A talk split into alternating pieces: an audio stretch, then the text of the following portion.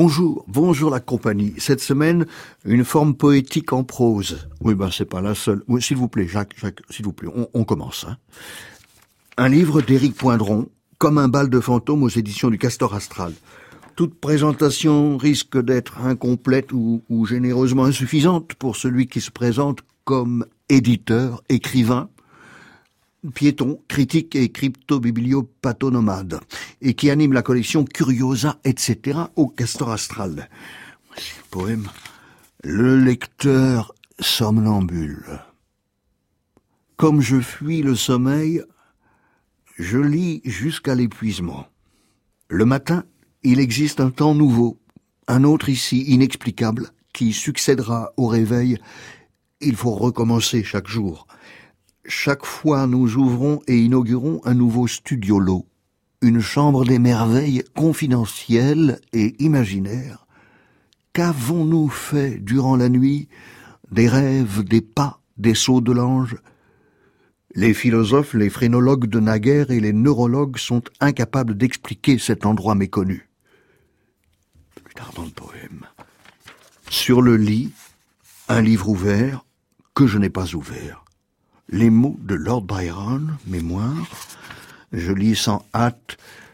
Quant à la poésie, la mienne n'est que le rêve des passions qui sommeillent. Une fois réveillées, je ne sais plus parler leur langage que dans leur somnambulisme, et dans ce moment, elles ne dorment pas, comme un lecteur somnambule. À la page 144, nageur et poète, Lord Byron était boiteux pied difforme et pied beau. Lord Byron adorait la natation. Lord Byron était poète. La nation fut sa plus grande poésie. 1809, à Lisbonne, il franchit l'embouchure du Tage, triton majestueux, héros. Il faut s'étendre sur la surface de l'eau, la battre successivement du gras de la jambe, du coude de chaque main étendue. L'eau bouillonne autour du nageur, le voilà ainsi qu'un dieu marin en majesté, qui sème autour de lui le grand bruit et fait jaillir les eaux.